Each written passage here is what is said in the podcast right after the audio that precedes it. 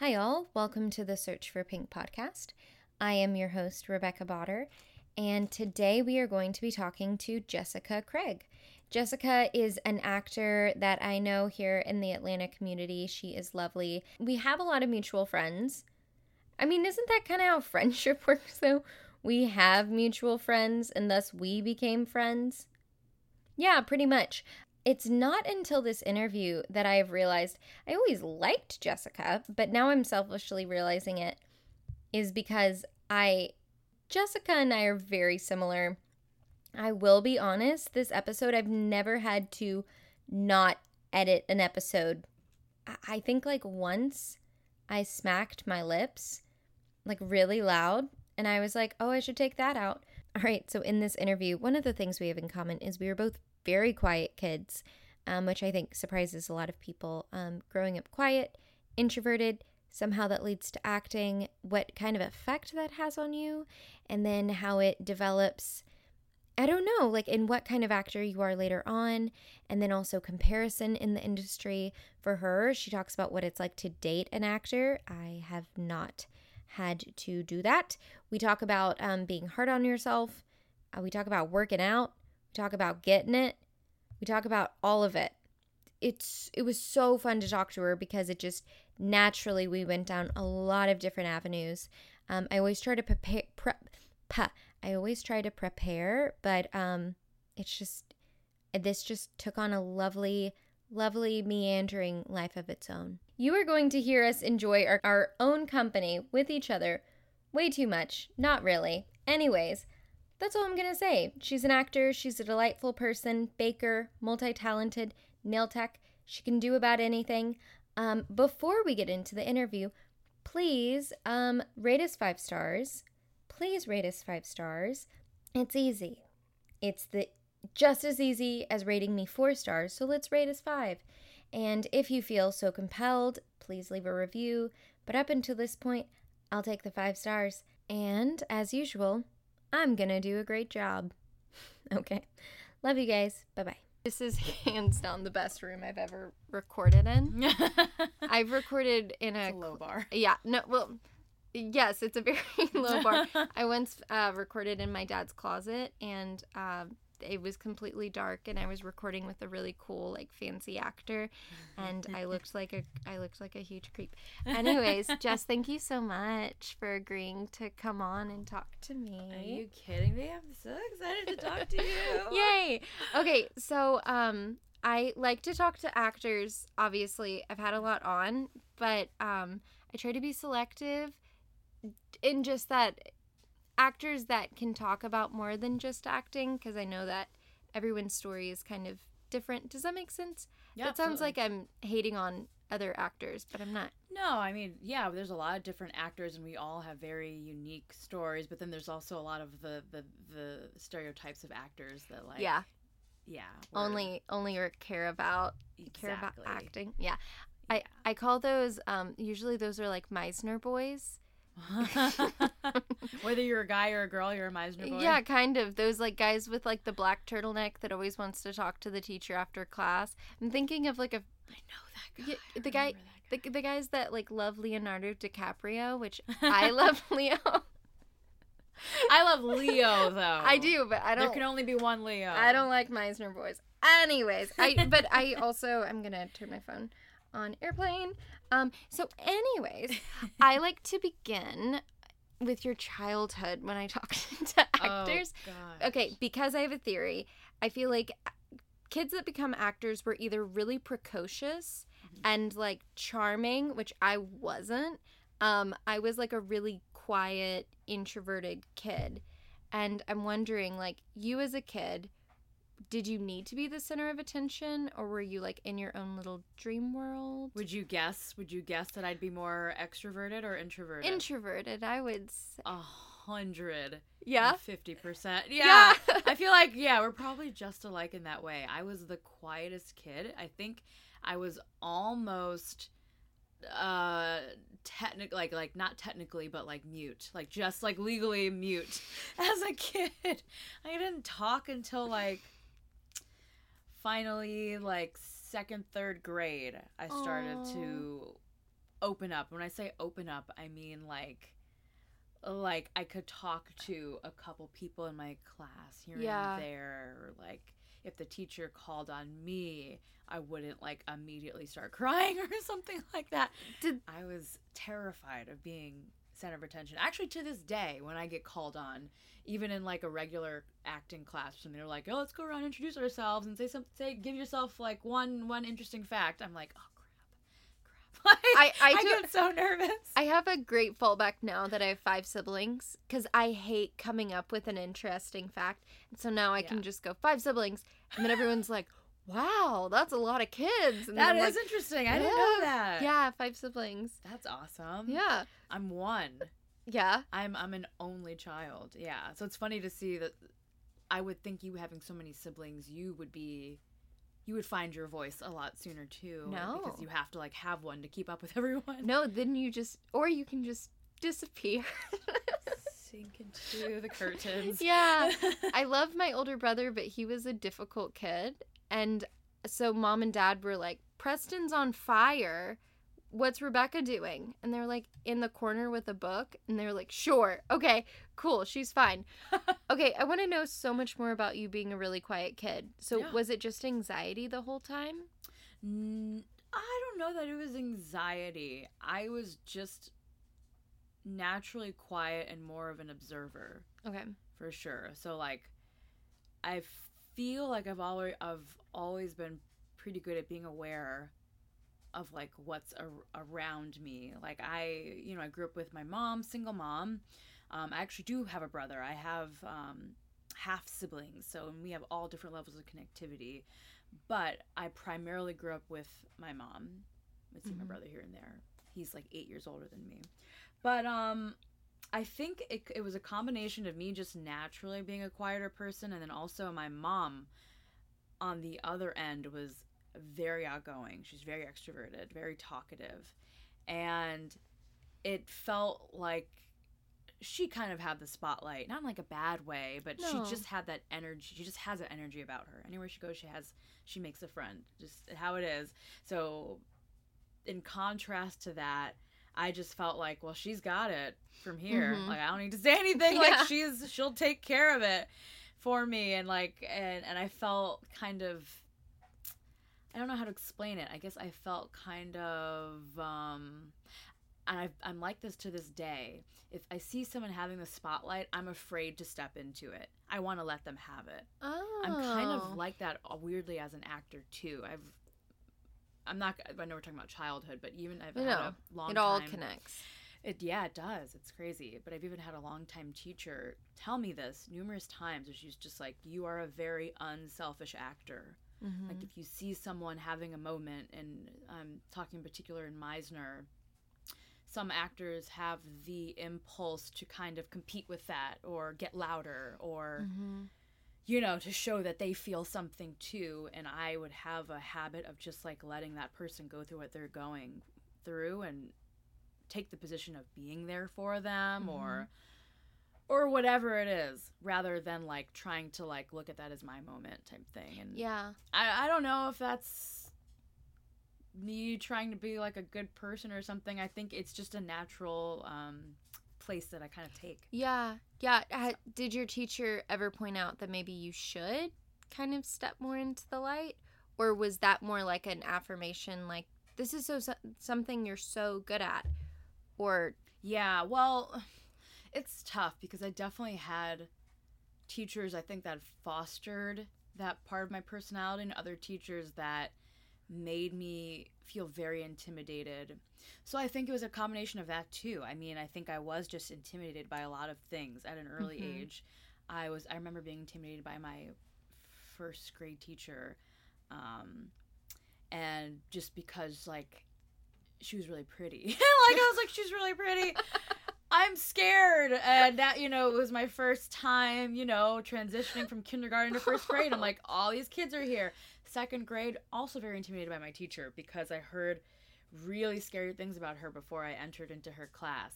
And so when I found out I have her, I'm like, okay, in my head, I'm like, I can do this. I can do this. I'm talking myself up. And I remember getting to second grade, first day, I look inside and I see my first crush that I've ever had, Jordan Bernstein, is sitting in her class. and in my head, I'm like, I can't go in there.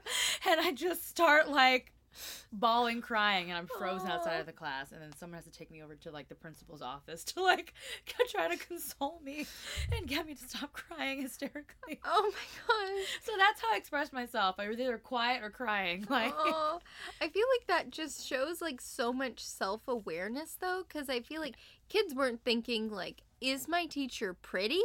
What have what have other people said about this teacher? That- right. So maybe, yeah, I think because being an introvert, I do live a lot in here Yeah. rather than just like taking the world as it comes and reacting, which, Yeah. you know, I think there's good sides to both, but it definitely held me back Totally. at times. Okay, so what? it's so it's so traumatic. It's It's, so so, sweet. I just can't believe that you were stressed out for a year because you know, your teacher was pretty. was so stressed. that and then the one that I, that I heard horrible things about and I was just terrified of her, which is funny because the teacher that was pretty, we ended up having some drama by the end of the year, like my mom with her especially. Um, which is a whole other story. It's like not even that interesting. But then my second grade teacher that I was afraid of, I ended up becoming like one of her favorite students. Like we really um developed like a very good relationship through Yeah. that year. So like yeah, like You- conquered my fears. You did. You did. Okay, so what happened? You're talking so beautifully and like you are more introverted and that's Yeah. one of the things I love about you. Um and I relate to that. But um when was this like switch. yeah, this switch? Um it definitely started to come I'll say a pivotal moment for me was in middle school. I turned 12 and I remember so I did one of I'm gonna pivot again. I did one of those model and talent conventions when I was 13 years old. Yeah. I am one of those kids Yeah. who I wanted to be taken to that. so I get it. and I know there there's a lot of um, talk about those being like scammy and it's a waste of money, and uh, they're not entirely wrong, but that was probably one of the most impactful times of my life because it really helped bring out this other side of me that I didn't that I think deep down I knew I had, but I didn't know I was truly capable of until I got the chance to do it. Mm. So I had heard a commercial for like this model and talent convention. It's called AMTC. Yes, I'm aware of it. Mhm. Okay, yeah, American Model and Talent Convention, I think. And I remember hearing it and asking my mom immediately, like, "Hey, can we call this? Like, I'm really interested." And she didn't really take me that seriously, and, and ultimately said, like, "Hey, I'm if if you want to call and find out a little bit, at least a little more information, like, then we can talk. Until then, like, I'm I'm not gonna do that." Mhm. and I actually did call. As a 12 year old, I called and I asked for information, and they had an orientation. I got all the details and related to her, and she was kind of like very surprised that I took the initiative to do that. So we went to the orientation and got to like meet all of the instructors and hear about more about the process. And long story short, my mom decided let's give it a shot. If you're that interested in it, um, this seems like actually something interesting. Let's go for it. And we did. And I had an amazing time. I felt like they taught me all types of stuff from literally like runway walk model modeling walking Yeah. to like how to be more natural in front of the camera for print modeling to they taught um, we worked on sitcom like comedic acting and some drama and commercial and i also got to sing i'm a singer Mhm. and I that didn't was know that. yeah, yeah. Oh, well, it's because cool. I never sing. I'm a singer that doesn't sing. I can sing. I just I'm capable of singing. Yes. Um, so we go to the convention in Charleston, South Carolina, and I got to perform in all of these different, um, uh, what do you call it? Just competitions, Mhm. and did really well. I ended up like coming in. What was it? I think it was like runner up for a commercial. I was like top three for comedic comedy, like sitcom, and like I got like something for my print shots, like photo super photogenic, something like that. I don't know, something like silly, and got like a couple of callbacks from managers, and I even got um, interest from a record company, and they had asked for like a demo and stuff, and my mom and I were just at that point ill prepared for what was to Mhm. come post convention. We did not know what a demo was. I didn't have that. So, yeah, had to go get that together. And then the managers um, asked about moving to LA. My mom was not prepared to do that, rightfully so Yeah.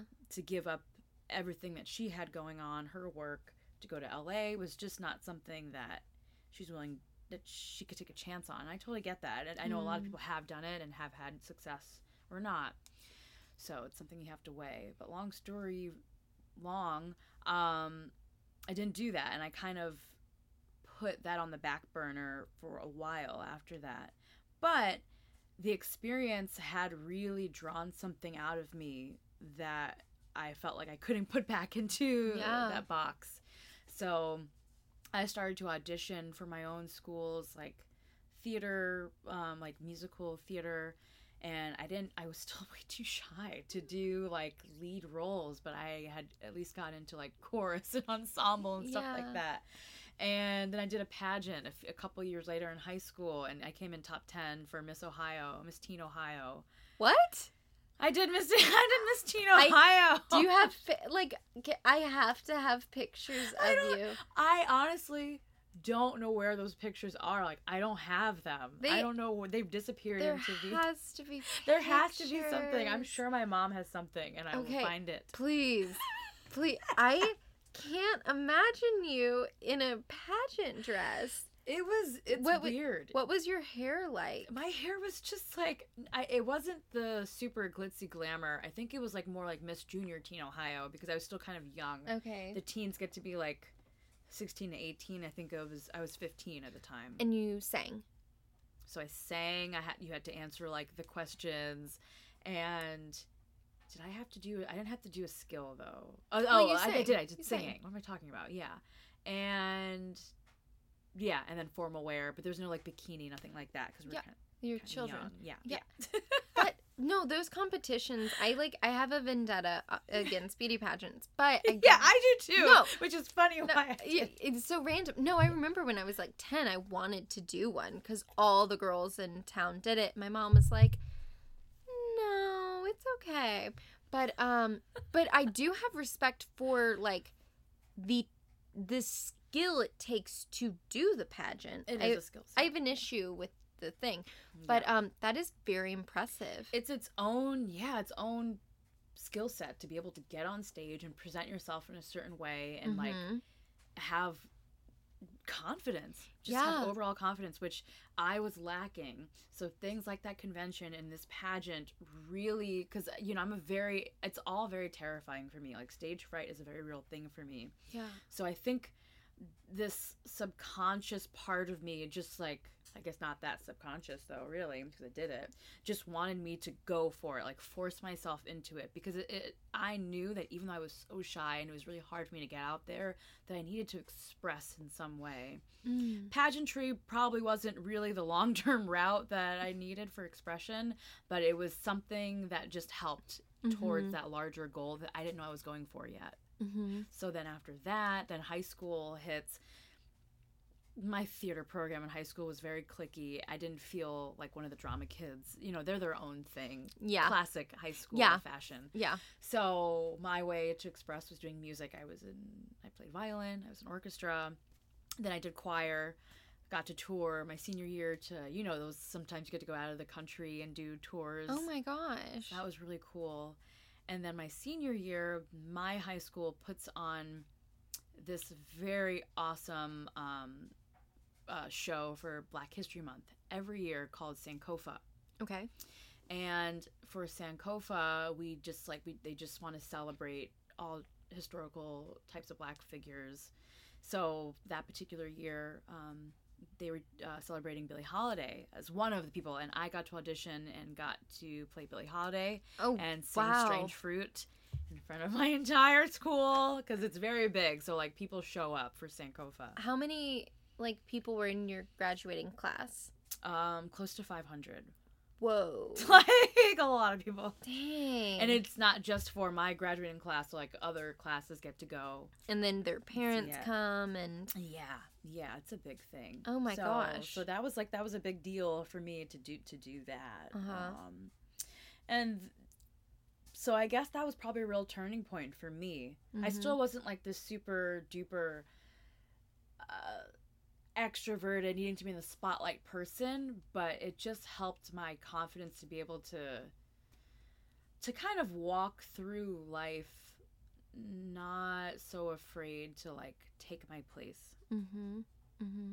you know you know i'm still dealing with that to this day Yeah. i'm not through it No, no, I I completely relate. I remember a director told me at one point and I don't know if this is even what he meant, but I was on stage, but somehow I like this sounds kind of woo woo, but like I was holding myself, not even my back was to the audience, but I didn't let he said he like yelled from the audience. He was like, "Rebecca, find your light." And the light was all on stage, but there was something that I was doing where I I was like there was something I was doing that was cutting off the audience from being able to really see me. I couldn't just take up space on stage. I was very much like I'm in my character and I'm like here and really intimate, but I Mhm, was doing something that like no one could really see what was happening and I struggled with that the entire run. mhm. Um but what you were saying about like um how it kind of unlocks stuff in middle school i was so so shy but i played the cat in the hat in Seussical junior. Big yes. deal. And i didn't talk at all. Like it was weird. But i could go on stage in front of my whole grade and i did my tap dance and i like was in front of everyone and i like came out and did like some extra box steps like I was showing off. But then after so go dumb. off box step go So- off Check out this grapevine. but um so I was and I could and I did it and I was like, boom, look at me. And then I went back into class. Like it was a break in the middle of the school day and I went back in and I sat down and I I could even if people weren't, but it was kind of like I was it was like whispering like, oh, that's Rebecca. What's so weird? She was on stage, but now she's all quiet. And I remember so smugly sitting in my seat, like I had a secret. I was like, "That's right, y'all. You didn't know this, but like I could box step, but I could be on a stage in front of all of them. But now I'm not as comfortable doing that. I don't know what got into eighth grade Rebecca, but for me, it was kind of like this like, like a- you don't know I have this alter ego. Like, exactly I know, but you Yeah. don't know. yeah And that doesn't mean you have to walk around and be all exciting all the time. Exactly. I mean, when do we have to wear? We never wear one mask all the time, anyways. And then, Mhm. and and I think in school, everyone is so quick to want to put you in a certain box that you just like have to live in, Mm. and that's just not the way, you know, especially artists work. I mean, all people, but I think especially for artists, you know, we get written off as you're either like the like the clown or like the the diva, the dra- dramatic one, or like you who is more um, introverted. That that like that's just you all the time, and Yeah. it's like, mm, not exactly. Not ex- yeah.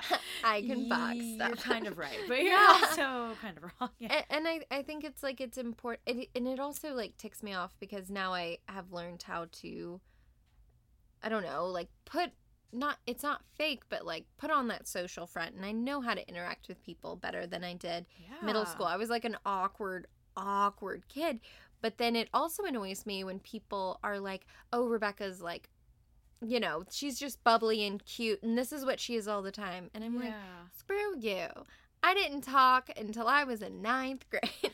It's so true. Kind And, of, yeah, yeah. People think the same thing uh, about you as they they do for me too. They they see me now, especially on first meet meet and greets with people. I come off very extroverted, big social butterfly.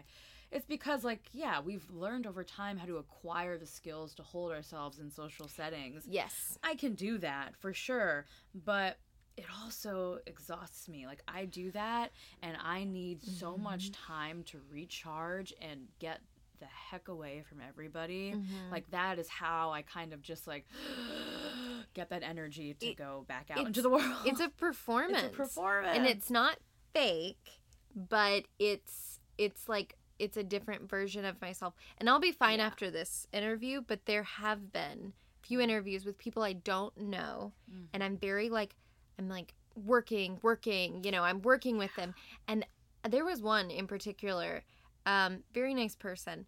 But i had to lay down this has happened quite a bit. I have to like lay down for like two hours and just my cat is like what's wrong? And i'm just like i'm it, it was so it was a positive experience but i'm still tired. Drained. it's so drained. Social um draining, yeah and it- It's normal because you, as a host, I mean, as an interviewer, you you want to make that person feel as comfortable as possible too, Mhm. And to to give them the space to feel like talking and engaging Yeah. with you, right? Yeah. It's not just pose the question. Here's the it. mic. Yeah. yeah. exactly yeah and And and that's a, that's a skill set. That's a really good special skill set to have to be a good interviewer. Well, I feel like so much of it, and I bet you would be great at this because so much of it, as you just made that observation, no one in the history of, I don't know, I've interviewed 30 plus people, no one's ever thought of that. you know, like, what is it like for Rebecca? Which I don't need attention. I, that's not the point, but you notice that. Girl, no that's my main gameplay. I mean, in any conversation I have, I 90% of the time I will get you to talk about yourself Yes. over, Yes. me because I don't like talking about myself and it's just easier for me than to then pick up cues and and and, and carry on conversation if if you Mhm. if you lead it if you start um, um, engaging and telling stories about yourself i mean that's just how that's part of the introvert observer that i am Yeah, yeah. No, I actually I haven't said this on the podcast, but I've learned a defense me- mechanism of mine is I go into podcast mode, which I don't I, I which I don't want anyone to like listen but if I don't feel comfortable around someone, if I'm like I don't uh you seem kind of like I like they seem really into themselves or I feel like like I don't really want to share anything personal about myself cuz I just does that make sense? You know, you just As get a weird vibe or no, in no, general in general. So oh oh oh, oh we're having yes. this conversation. This is lovely. But if I'm out and about, I meet a friend of a friend. I don't get a great vibe from them. I go into podcast mode where I don't want them to get to know me because I Mhm. don't really understand them. So I'll just start quizzing them about their life and I'll and it's positive for me. Yeah, because I'm learning about this person. I'm like, "Oh, this is very interesting. Your mom did what?" You know? and so I'm learning about them, but I'm still keeping me to me, you know? Yeah, yeah. And um, my best friend, I was like, oh, this person didn't ask anything about me. She was like, Rebecca, you ask very good questions.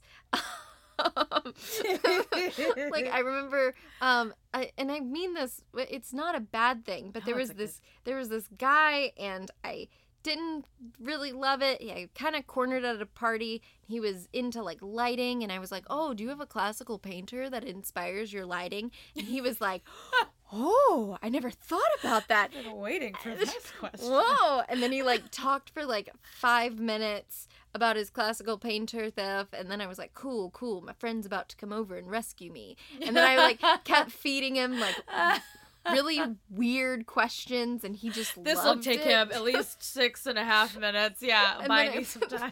like, do you have another painter? And he's like, actually. you lit up, and you know, at the end of that interaction, all he gets is like, "What an awesome person!" Like, even though he knows nothing about you, his yes, but you made him feel so good. yes. Because he had been waiting. That he didn't even know he wanted to talk about that, but Yeah. he wanted to talk about something. But Yes. no one, so many people, like forget to just kind of, just reverse for a second and ask how's that person doing what have Mhm. you been up to but like really not just like oh fine i'm good like what's life like for you Mhm. people love that I, I i guess we just like don't get enough It- um And No. uh what do you call it I like a back and forth. I, I feel like Yeah. I will tell you, Jess, because I come over to you and Kellen's house and I'll tape, and you've heard so much about my life. That's because I like you guys. And so friends don't need to come and be like, Rebecca, tell me about you. because they're probably sick about hearing about me because I'm comfortable around them. Yeah. But if you're a dude and you corner me at a party, I will start asking you about what painters uh, like Yeah. inspire you and then I will eventually wait for you to look away and say I have to go to the bathroom. Um, so That's my main that's- play right there. so yeah. no one else needs to worry. You're not a drunk guy at a birthday party. That's So, amazing. it's a it's a great just like tactful and like non uh, uh what do you call it like conflict way of just getting out of something. Yeah. And he doesn't have to be like, oh, let me get to know you. Because then if he gets to know me, which I don't want him to, then he'll feel like we have a relationship and we don't. We don't. We don't, not at all. Clear. So, um, anyway. Oh, no, I I feel like that. this is important though. Um, so okay. Skipping forward from like high school, what was um dealing with the acting industry now? Yeah. When was the first cuz we all begin it with like stars in our eyes and we're Mhm. like, I know I'm destined for greatness. And then eventually the word Jess is now laughing. um, what has it been like that kick in the teeth moment where like it gets you down and then building back up from that? When you realize like, oh, I'm not just gonna get discovered and like start walking on red carpets No. and get interviewed on late night shows. Yeah. God, I don't know if that's like one particular moment or just becomes a span of time and you Like a realize season a season life. and you and you look back and you realize, oh, Mhm. like this is gonna be a a longer road yes. than I expected it to be. Um you know, I will say I think it was helpful for me to not go straight into acting from like let's say high school. Mhm. I think I've seen a lot of people go from high school straight out to like LA or New York or something, or go right into like a fine arts degree because that is the intended path. Like I'm going to do that with my life, and I I kind of took a different route for a while. Like I didn't go into school for acting. I, in my mind, I was going towards completely different goals, and I think coming out of college and then working a different job for um it was like at least a year and a half um doing different things I think it helped me to realize just in general that like if I'm going to put my time into something like acting like I just know it's going to take time Mhm. and I think I already had that thought because in my mind I said, well, if I had done it when I was 18, maybe it would happen by now. But because I didn't, I think it's just going to take longer to build up connections, to to to, to build up your skill sets, all of that. So I somewhat had a realistic idea of what it would take. However, my idea of realistic was still not reality. Yeah. That's a Right. good way of putting it. So I didn't necessarily go into it thinking like, oh, I'll go out to LA and within that year I'm gonna have an agent and I'm gonna be auditioning for all kinds of stuff and I'm gonna be a lead on a show. But I probably did think it would take a good maybe like we'll say three years. Mm-hmm. In fact, I gave myself after college and after getting out of that one particular uh, job, I gave myself like a year and a half in Ohio, of all places, to see if like I can at least sign with an agency and start booking work on somewhat of a regular basis, which I did start to do Mm. um, towards that later half of the the year and a half. But it's almost like I keep I see these little goals. So I gave myself that year and a half to get to that point within that kind of smaller market. Then in my mind I'm like, okay, I'm going to give myself now this amount of time, now this amount of time to keep going just a little bit further, a little bit further. So I didn't necessarily look at it as like the time from now till my Oscar speech. Yeah. I never really like had a clear idea of like what that kind of timeline looked like. Mhm. If I don't know if that makes sense. Yeah, no. Um but yeah, I'd say Atlanta for me has probably finally been the place to have it more have it click more to see that like oh this is truly a marathon not just a few years. Yeah it takes a few years to build connections to to have casting know who the heck you are and invite you in for auditions on a more regular basis. It takes a few years just to do that in your one market. Yes. now the game of the the industry of acting itself that is however much time it's going to take and you decide you want to be doing it there is no really like point that you're here and you make it Yeah. i don't think anymore Yeah. i think everyone has to come to that with in their own individual time but for me i've decided like well i'm just going to do this for a long time so if i choose to do this for the next 30 40 years that's how long it's probably going to take me and whether I have ups and downs, I book a series regular or a guest recurring or whatever it is, that's all going to come as it comes. But as far as like, oh, I'm going to be here today, and now in five years, I'm going to reach that certain level and just stay there and always continue working, I don't know that I believe that anymore. Mm-hmm. I think it's just a constant ebb and flow, ebb and flow, ebb and flow. Yeah. Which is kind of depressing when you think of it that way, Ye- and kind of freeing in another way. I yeah, I think I think part of that um for me is like realizing the ebb and flow is also with this podcast I realized if I became more successful, I would still want to do this. And I think that little click in my brain, or like I've worked on some photo shoots and styling, and I'm really passionate about that. Then I was like, oh, if I booked a, you know, if I be, booked a reoccurring character on a TV show, I wouldn't be like, hooray, I'm I'm working more as an actor. I'm going to stop doing this other stuff. I feel like Mhm. my other passions are still so important to me. So it's like I'll keep pursuing all of this stuff and I'm really loving and enjoying it and still getting discouraged, still wishing I was farther in those things. of course, yeah. But acting is just for me another one of those things. Yeah. And I don't know if maybe some career consultant listens to this and they're like, and that's why you're not successful, Rebecca. But then I'm also just like, I don't think I have the mental capacity and the emotional capacity to just make myself care about one thing because then my value is all centered on whether or not I'm successful Yeah. in one thing. And with acting, it's just everything's riding on that in, in an area that you have no control in. no control yeah and i think um like my mini goal as of now is what you said earlier is just making casting aware that i exist like that's mine right now. And hopefully in a few years i'll be like remember when that was my little goal? Yeah. because like i finally reached the goal of like i've been seen by all the casting directors finally as of like a couple months ago in town. And that was for me like a big and then my friends are complaining about not booking. And i'm like oh no dude i reached my goal i finally got an audition from chase and tara yeah. And they're like did you hear back and i'm like no but that wasn't the goal. that wasn't that the wasn't. goal they possibly watched the audition but like that's what and i think like having those mini it, realistic goals are important but also like yeah.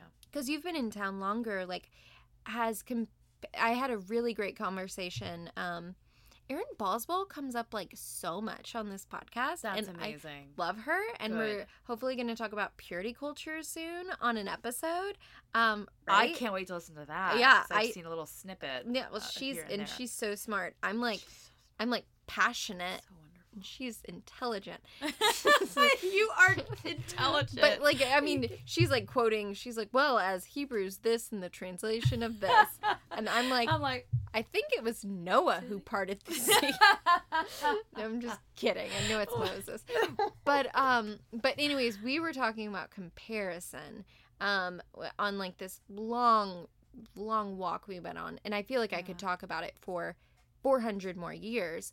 How do you deal with comparison? Because I feel like you know even more actors in Atlanta and seeing some like work so hard and succeed and some just get an agent and then start booking you know Right, because there right. is no there's no method to the madness how have you been able to keep that in check and you date an actor um, right.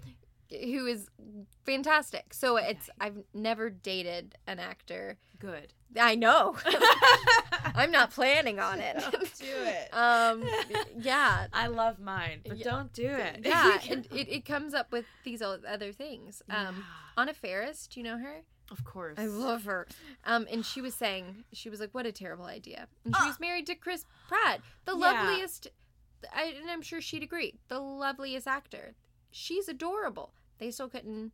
They still couldn't make it work at the end of the day, and I think it's, it's a very. I'm surprised you would say something like that. I have to be honest, because you know relationships just don't work out for a myriad of reasons all the time, actor or not actor, Yeah, and I, I, think, would think. comparison was an issue. oh, compare he was because he went with his. he skyrocketed. Yes, and she she'd been in the game for a long time. for a very long time. So, anyways, But anyways. comparison. Yeah, Yeah, well, okay.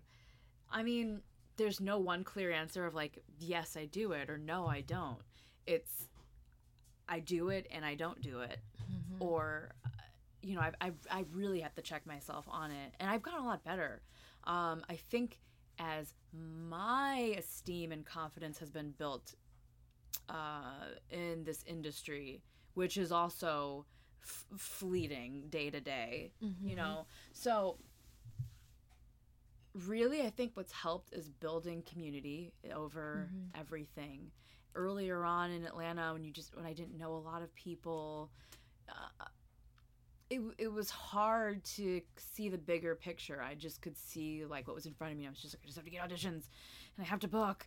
And the longer you're in it and seeing how your batting average is just like not i don't even understand how to talk about batting average. I don't know why i use that metaphor I feel like But- it would work if we understood it. yeah why can't we you know that next time we'll, Yeah. we'll look into that Get yeah. good at it. maybe Erin knows about batting average sure she knows does. everything yeah but um yeah the longer i've been doing it and, and seeing that the the reality is of the, the booking ratio to auditioning ratio you know you start to take a step back and realize okay no this is going to take time and there are plenty of auditions that i have been proud of and happy about that i didn't book and i thought that's totally cool that's okay like a lot of us are going to be good at it, but it's not just about being good. There's so many different factors. I'm not going to blab on about that. We know acting is so much more than skill. Yes. It's hardly skill. But um which goes to your question of people that can sometimes just decide one day they want to be an actor and then suddenly get an agent a month later and then book. Yeah. You know, it's a very common thing that can happen. And it can give actors the wrong idea of what um, success looks like in this industry Mm-hmm. because they think that, like, oh, it can just happen so fast, that'll just keep happening. And sometimes that train does not keep moving.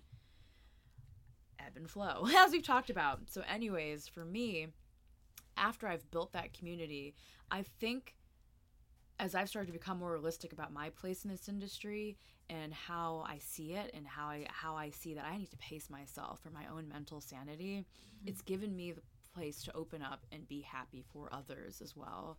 And that is like one of the most freeing things when you can be genuinely happy for your friends succeeding cuz I mean, yeah, there was a time when I selfishly wasn't always happy. I was happy and then was also resentful.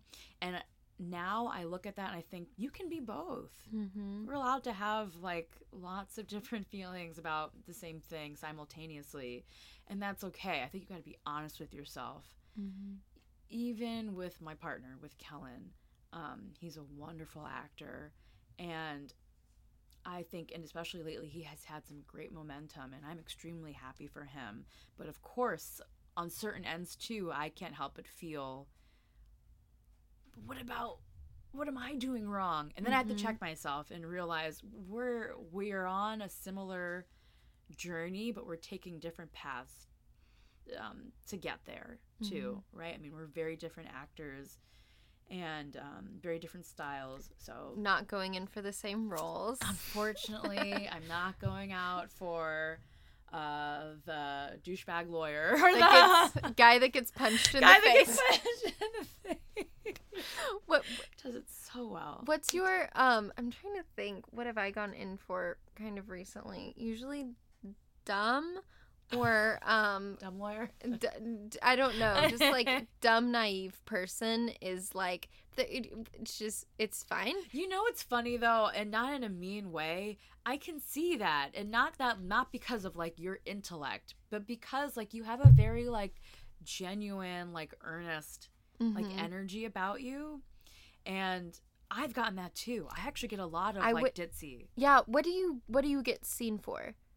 I get a lot for um definitely like the friend of someone for Mhm. sure. And I don't know, I can't think of adjectives right now outside of like a little bit ditzy, a little bit absent-minded, Mhm. um quirky, definitely quirky. Mhm. Um I probably literally used the adjectives for you that were that's why I thought of it cuz it's for Yeah. me earnest. Yeah. Comes up a lot. Innocent. Innocent. ob- do you ever get oblivious? Oh yeah. Yeah. Oh yeah. yeah naive yeah yep hmm I, I think it's both of us have a i think there's like an openness on it like a Yeah. just kind of I, it's almost like maybe it's kind of like I, I always believe people because i don't understand why someone would lie and i don't think that makes me stupid you're so gullible, but like gullible seems like a bad thing. yeah i'm not but I- gullible it's just if you're like i'm if you told me you were really good at riding a motorcycle i would be like whoa Same. Yeah. No, no, no. That is a hundred percent me. Like, like if you're just telling me, hey, I traveled to uh freaking Uzbekistan and Yeah. like and like did a mission trip there and and I'd be like that is so freaking cool and then you'd be like Jessica that none of that was true. Why would I'm you- like but why would you lie to me? exactly that's kind of But it's funny because I feel like I should be better at sensing when people are bullshitting me, especially dating someone like Kellen, who is very good He's very at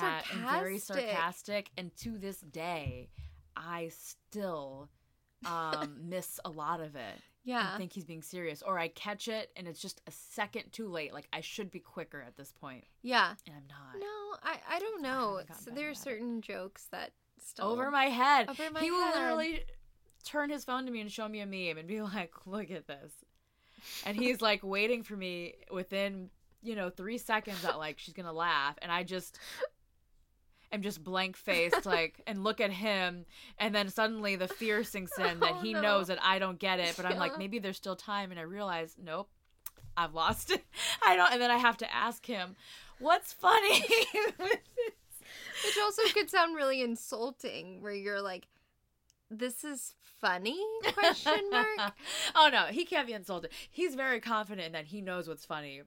You, I'm just the the You're- lost you're one. just ge- yeah, idiot. no, I get it. Like that pause where they're and it sucks when they're like that face where it's like yeah. waiting, waiting, waiting. Yeah, and then when I do get it, after you explain the joke, which is the worst thing, hmm it's like I do genuinely think like I mean, yeah, I get it now, but like it's not that funny. It's not that funny. It's- and it's like no, no, no, no. It- It's it's funny because you didn't get it at the time, and you're a It- loser. No, no. I don't think you're a loser. I don't think we're losers. You know what someone told me, um, and I would think the same exact thing for you too. You know, she just looked at me and she was just like, "You're just so pure. You're like, you're like, like that childlike purity." Mhm. Going back to the purity. I, I, yeah, that's everyone's favorite thing in a girl. Um, but I was told once, um, and this sounds really creepy. Maybe it was. I didn't take it this way, but I was told once I glowed with virginity. Just of like this this pureness just like radiating off of me. oh my gosh. Yeah. I can see how that was supposed to be a compliment. I, I guess. I know I don't I don't But I don't- understand. I was like 17. the 17. glowed part, but maybe not. the gl- I would like an to think it was it an old man? Well, it was an it was- older man. Oh yeah, gosh. I know. Which then I feel like he would have liked that he did that. So then, never mind. I don't know. I Do I've need stuffed- to unpack something else here? I've stuffed that way down. Um, but yeah, I think um, Did I answer that question?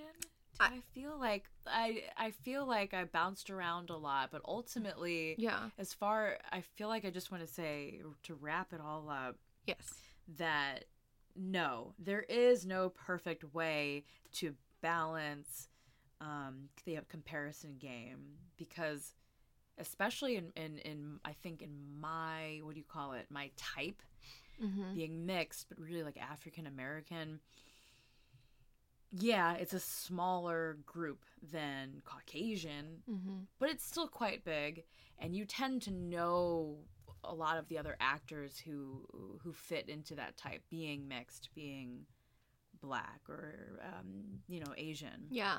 I just do so my immediate reaction is just to kind of like think of that other person that might be more suitable for that role more Yeah. likely to book it but at the end of the day i still have to remind myself that's okay they just fit that more Better.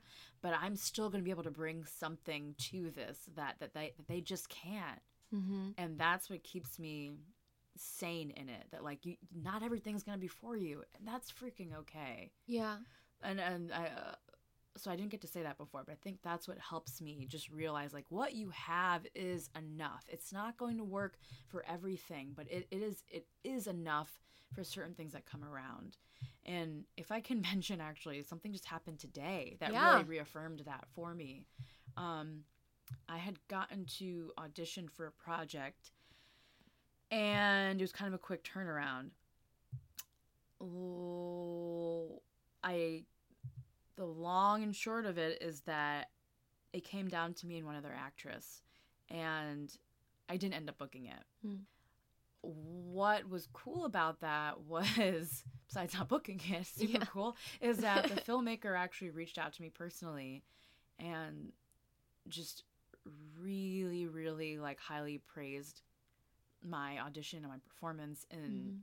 said that they um, would have really liked to work with me, but uh, there were a, a couple other factors that just didn't work as well and worked better for the other actress, and totally understandable. At the end of the day, story first. Whatever works for the story and the and production comes first. I mean, we're such like a small cog on the wheel with everything else going on, but what she did say, which is really cool, was that your performance just like inspired me though so much that like I want to like develop a different character around this in like a future project Mm-hmm. and like I hope you know that that might not mean much now but I hope that we can work together in the future and to me that was like such that was like one of the biggest compliments Mm-hmm. because yeah maybe what, what i offered didn't quite fit for this project but the fact that that stood out to someone that gave them that an idea from their own words their writing that they had not seen before it it it inspired a new thought new creation for them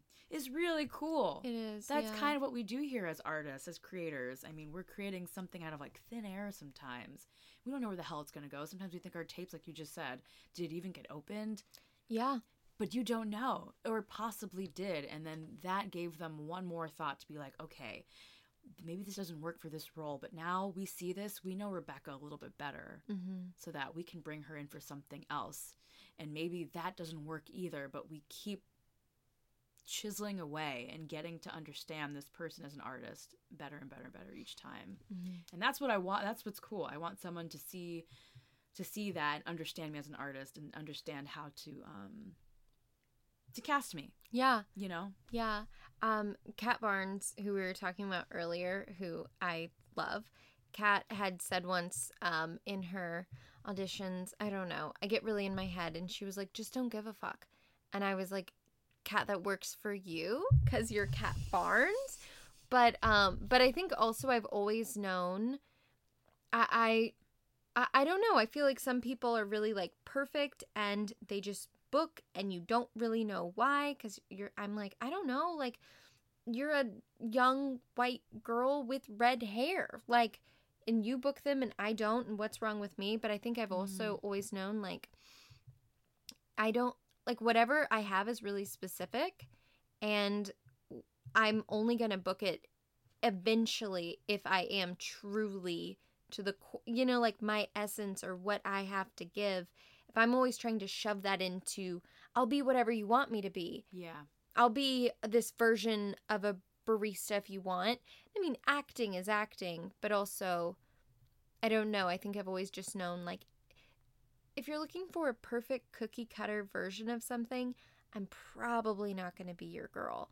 Mm-hmm. You know, Mhm. um, I'm a very specific flavor of coffee, you know? but like either people are like really into it or people are like, I don't get it, you know? Yeah, yeah, but I think that's I think that's almost a good thing to like has to Hopefully. And the or just no one gets it and I die one day.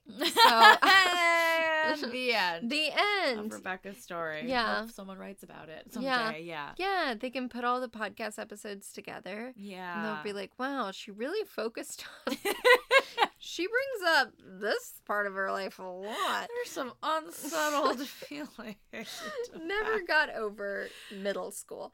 But, um, Does anyone? yeah, But no. Yeah, no. I mean, I, I totally understand what you're saying. I mean, it's just, it's hard. We do want to fit everything, and then we have to come to this place to realize that we just have to do our, our do us, Mhm. do you every time if if you can, and you as a lawyer, or you as a kindergarten teacher, or you as a barista, is just is just going to be different because you're in that role but it's also going to be so specific of something that you give that no one else gives and if you can be really good and like um unapologetic for lack of a better word Mhm. of of just doing that i think it just gives people a really clear chance to just see like yeah that works or it doesn't work she did a good job but that just i'm looking at her and i need this to fill i need to look at her and see barista immediately without thinking about it Mhm. and she doesn't just quite she doesn't give that for me that's okay Mhm. but like you knew at the end of the day you just did what what rebecca can do Yeah. And what's funny about the example of a barista is I am a barista. and so I actually am, but then someone could still look at me and be like, I, and I think I auditioned for a barista recently. Uh, yeah, uh, Kellen taped me for it. And I mean, I'm sure other factors, but also that person was like, I don't see it. I don't believe that she's a barista. And I am one. you're you're a certain kind or which kind of barista are you? Are you like a Starbucks barista, like or are you more of like local coffee shop or more like a cute little cafe? I'm probably a cat. So I work at a local coffee shop, but I think I look like a cafe. Those are a- very different types of baristas. are. See? So like I see the small the small charming like local cafe probably Small has town. has some chimes of different assortments hanging around and like and then you come in. Yeah. I don't know. You- I I'm think- painting a picture here. No, I. I well, it's I. I can thank you for seeing that just in me is like yeah. the chimes and then this. No, I mean you're so right. So I guess the moral, and I think it's also been good for me to see like, you know, you've been booking recently, and that's really exciting. But then also, I still know that there's that anxiety Yeah. of I'm kind of like, oh, that must have been so nice to book something, but we're still talking about the audition. Not like, oh, we're still talking about what you didn't book, but you're still worried about an upcoming audition, or you're like, am I going to get very many this month? Yeah. when even right. someone that books something huge, that doesn't mean it's going to keep going. You know? Mm-hmm. People are always going, like, whatever happened to. Right. My friend and I had to look up, do you know Ben Barnes? No, I don't think so. A very, So- very handsome British man. And we were like, what happened to Ben Barnes? And I mean, he's actually still working, so he's fine. But oh, um, good. Well, good for Ben. yeah, good for Ben Barnes. Damn it, Ben. But it's just like momentum can die and an actor really can disappear. Or yeah. even someone, even a friend who's booking all the time, still is really stressed out about that one she just sent in. Yeah. You know, like also just acknowledging that the anxiety, It never goes away. it never goes away. So you might as well make friends with it now. Um, Embrace it a little bit. you know, Yeah. It's kind of like like my stage fright in a way. Like I've never fully gotten over it. I don't think I ever will. It's it's just learning to embrace it. Be like that's just a part that is a part of the the recipe here for for Jessica. mm-hmm. And that's probably always going to be there. Acknowledge it and don't choose to constantly feed it all the time. Like it's going Mhm. to be there, but we don't need to always put the spotlight on it. Like Mm-hmm. I'm trying to think of how to better explain that, but more that like embracing it is just okay. I think when you embrace it and acknowledge it, it loses some of its power in a way. And just knowing it's there. Yeah. Um, Rather than thinking of so much like I have to get rid of it. That I've got to be I've got to figure out how to just be done with anxiety. And it's just like that's that's a bold statement. yeah, it's kind of like that opposite angle where it's like as women we're like, I'm a girl boss, kick ass CEO, taking names. I believe in myself, and if you don't, well, screw Get out of my you. way. That's Yeah, right. And yeah. it's just like I don't think I could ever do that ever, and so I think it's, and I don't even believe that that is real. Yeah, I think making friends with it and just even like that. Amy, um, Amy Poehler has in her book that I think she was like in her late 30s. She it's that voice in the back of her head who's like, "You're ugly. You're not talented. You look terrible in that." Blah blah blah. And you know that that just voice that's always there. Yeah. She can be like, "Okay, yeah, shh." Like I know, you know, I don't look as good as I usually do. That's okay. Like, yep, that wasn't great. Okay, you know, and she just can still hear it, and she's just like, "I'm busy." You They know. can coexist in Yeah. a way. Yeah. Yeah, I think that's so smart, and that's such like a beautiful place to come to, because it's so funny you're mentioning all this. Because I'm I'm in a, in a workshop right now, and um, the instructor told us to write our own like inner saboteur plays.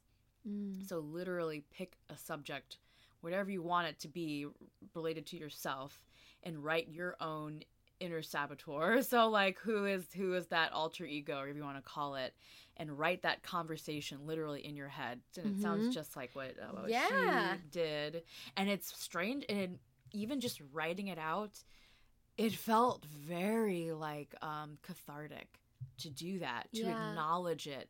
And as we listened to other people's other students did it we read it aloud you know i had more of a cynical resolution but still coming together at the end with my inner saboteur and it was funny and it and it, and it kind of is true.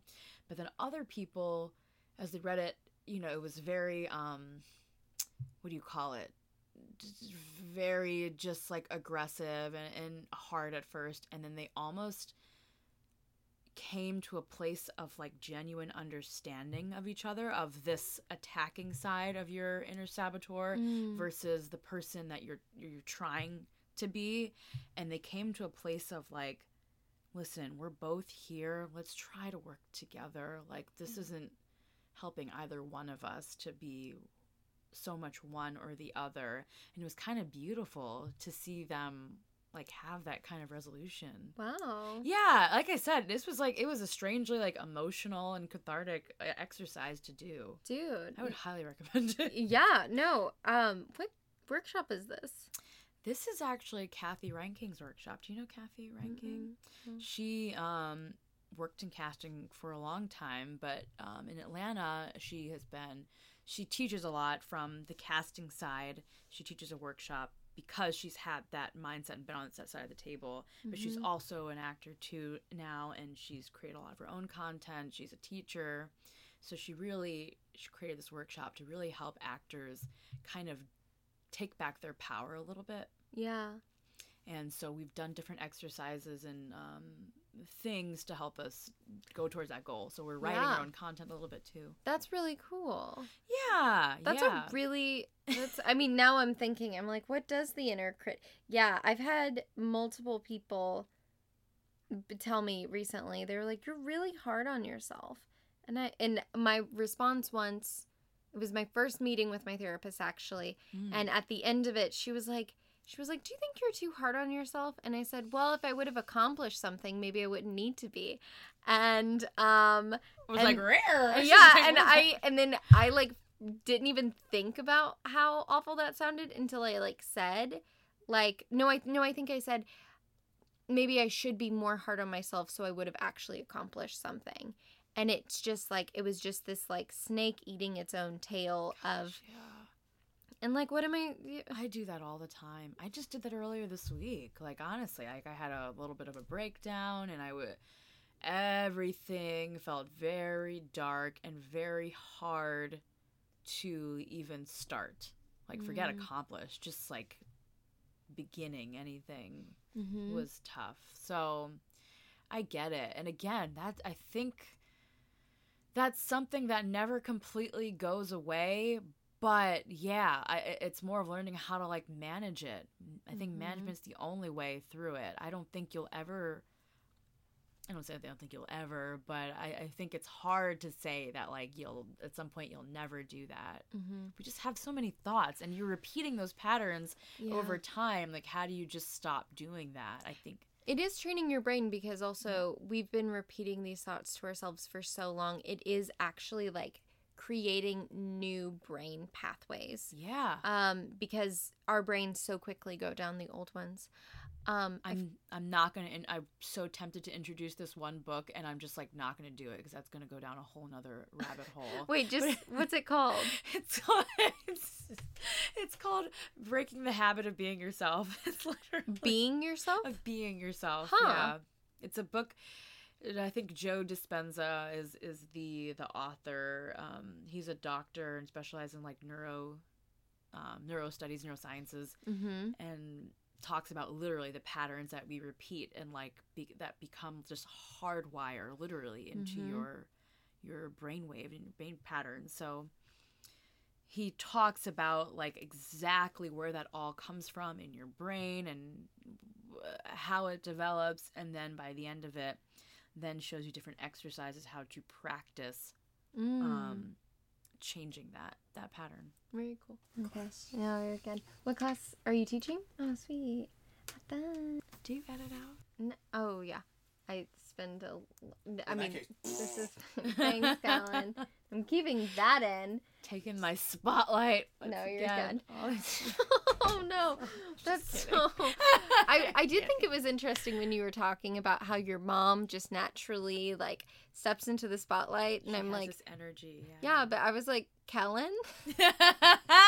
I've been attracted. I attract extroverts. I've uh, my whole life Yeah. always had that. My best friend was very. She wasn't necessarily like crazy extrovert, but she did have that energy about her too, where she could Mhm. just be very playful and like silly and um.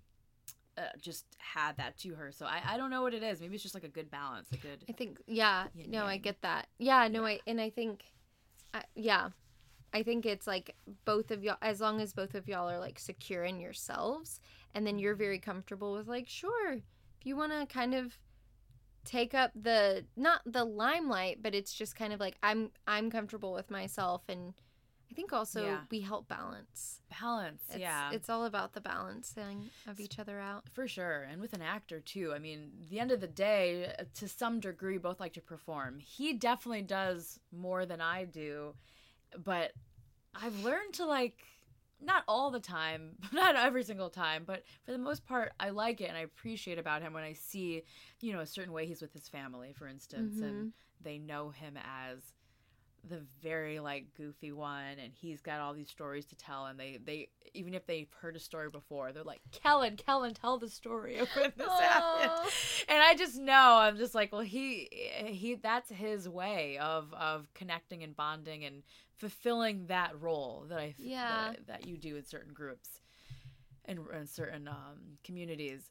And for me even like what's nice about him is i've seen him do it even a lot lately if we have a shared story and he'll start to say it he'll actually stop himself and he's like no you tell the story Oh my god! because he knows like in a way like he gets that practice all the time so he's just getting better and better at it through his Yeah. whole life but like i don't have that practice which i realize is like that yeah like a skill like anything else you have to foster and develop Mm-hmm. and it's very scary for me to do that. Yeah. even telling a simple story with a beginning middle and end. Like i can't do it.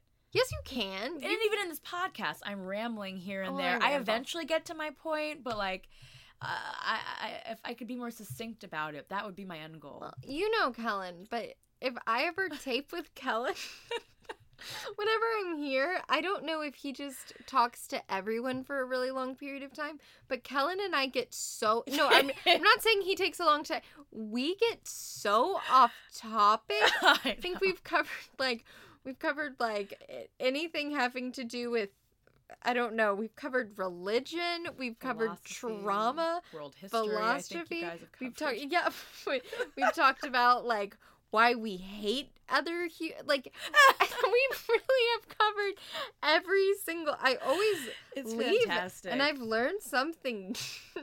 And same with he- he'll say he'll mention about like Rebecca and I talked about this and this. I'm like, how do you guys like? I was in the shower this whole time and you guys So, covered a lot. we get ve- so anyways, all that to say Kellen also gets off topic, but I get off topic, so maybe it's my fault.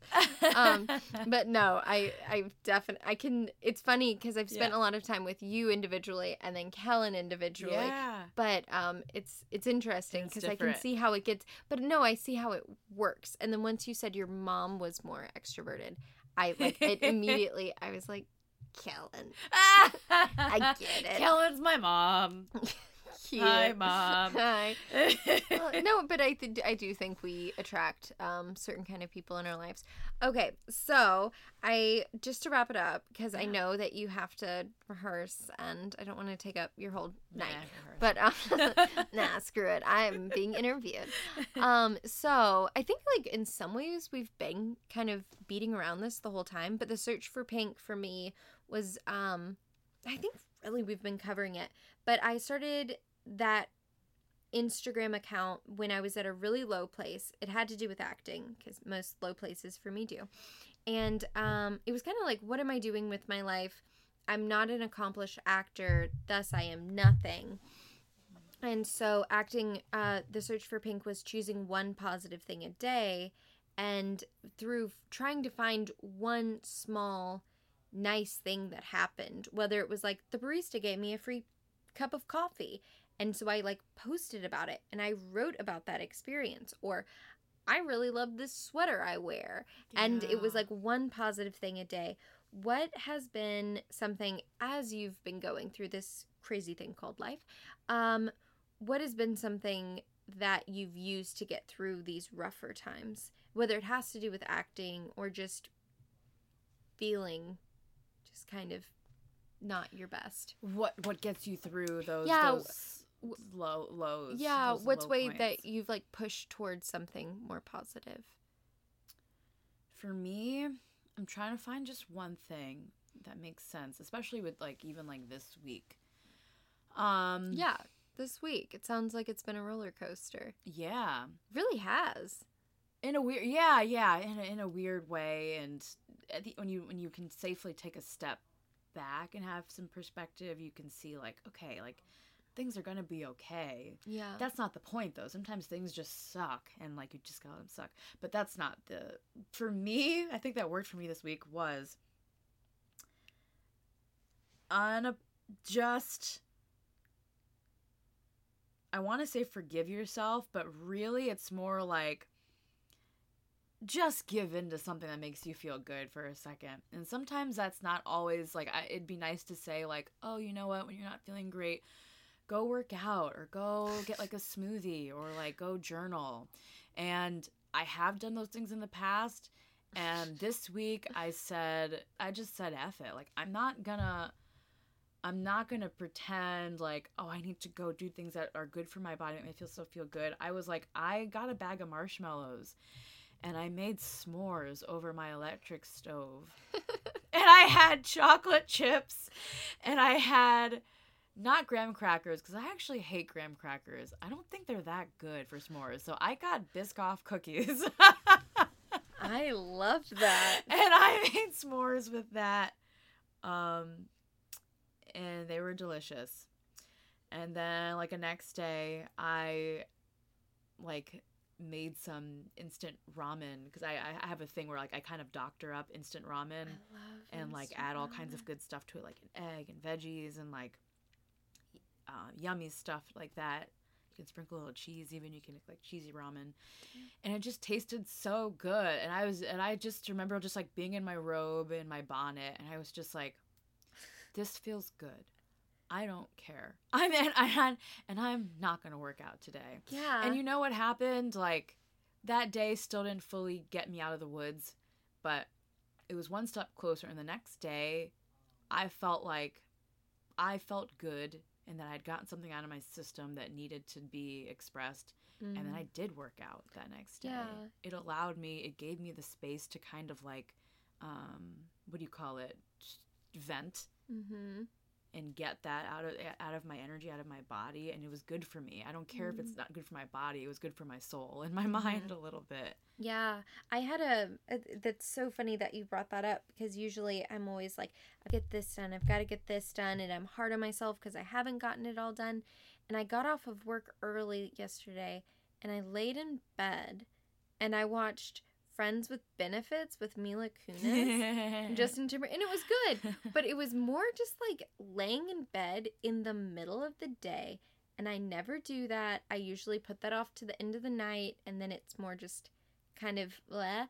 But I purposely laid in my bed in the middle of the day, and I was just like, "This is awesome."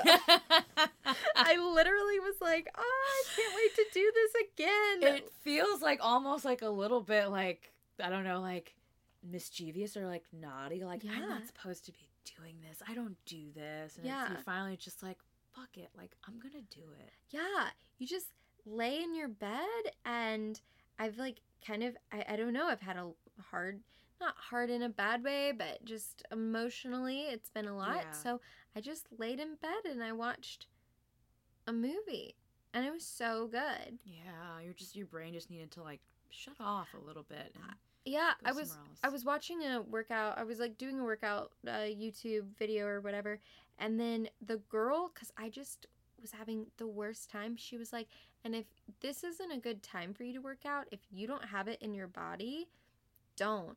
And I was so like self hatey that day, and so I had to work out, or I would help hate myself more. yeah. I just started crying. And I was mm-hmm. like, I can't do this right now. And I just turned it off. And I very much appreciate her telling me. She was like, it might not be your day. That's And I usually am good about it, but I just was like, it's not. Yeah, Thank it's you, take. Stephanie. Thank you so much for not for letting me not work out. Yeah, it just takes it. It almost like takes more energy out of you than and you know working out is supposed to like be good for your mind and recharge you. But if you're in that place, I mean, your mind is so strong, and if you go into it with that energy, it's Mhm. gonna it can have quite the opposite effect too. Yeah, yeah. So, guys, if you're about to work out and if you d- do it, if you if it like it's probably time, but but I'm- I'm also giving you permission. if you feel yucky Yeah. and you're just like well this is a tough line to toe because there are It times is. when you're just not feeling it but i think that's different from feeling like on the edge of Yeah, we have to be careful with this i Well, don't want to like steer people in like a- away from working out. No, I know. Don't do it. Mm, you have to like make sure you're gonna do it tomorrow. But um, give your do things with grace give yourself some grace sometimes yeah, like i feel like there we just put so much pressure on ourselves that like if we didn't do this one thing out of even though we did this whole list of eight other things yeah. we're gonna feel like shit and unproductive and that we're worthless Mm-hmm. and i think that's just so far from the truth it's like mm-hmm. girl you just woke up you woke up early in the morning and ran to 10 different things all throughout the day and you get Mhm. home and suddenly like you don't always want to work out like that's okay sometimes. You have to do like what is going to be better for my mental health? Is it to get that little bit extra of sleep? Is it that i need to get fed today and i didn't get quite what i needed in Mhm. that uh, direction? Like you just you can't fit it all all the time. You have to prioritize a little bit. Yeah. so you know i say all that to say you know work out or don't work out i think i think it's it's on you it doesn't there's always tomorrow there's not always tomorrow you could die a- today You could die. i don't you know this is why i'm not a guru uh, or a life coach No, no. i I'm never made any promises in that department Oh, I'm sure so many life coaches that are always listening to my podcast are shaking their head. Like, But mm. every once in a while, every once in a while, everybody has a cheat day, I think. Right? oh yeah Sure. wait every once in a while you mean like three to four times a week Yes, that's what I meant. It's not every moment of the day like it's like moments of the day Yeah. that i'll have like a cheat thing here or there I, I I cheat a lot.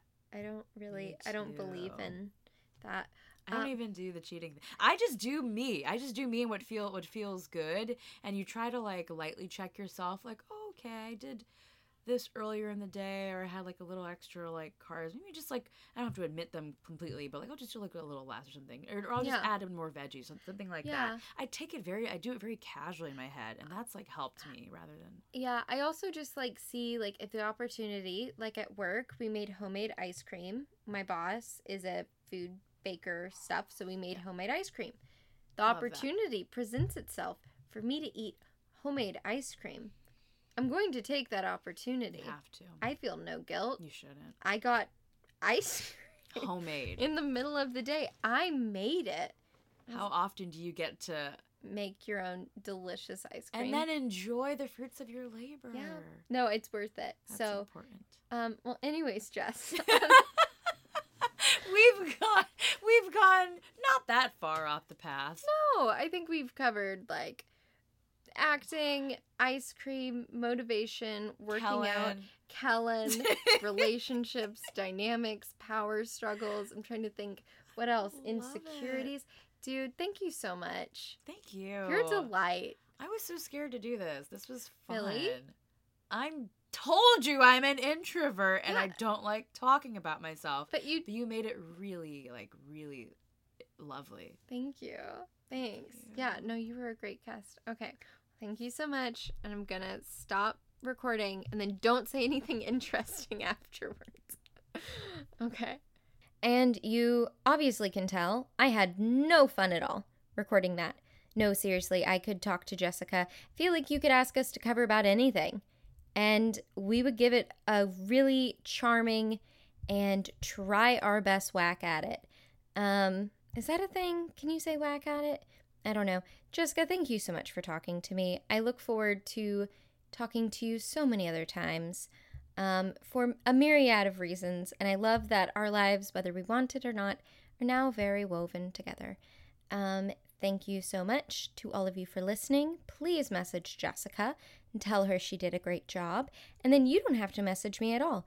You just need to leave me five stars. All right? And why does that remind me of, you know, in Princess Diaries, where Lily is like, Voltaire? Voltaire. I personally would like to talk about Voltaire. But I used to always think she was saying bald hair, hair. I still don't really know what Lily said. Anyways, I love you guys, and I will talk to you soon. Bye bye.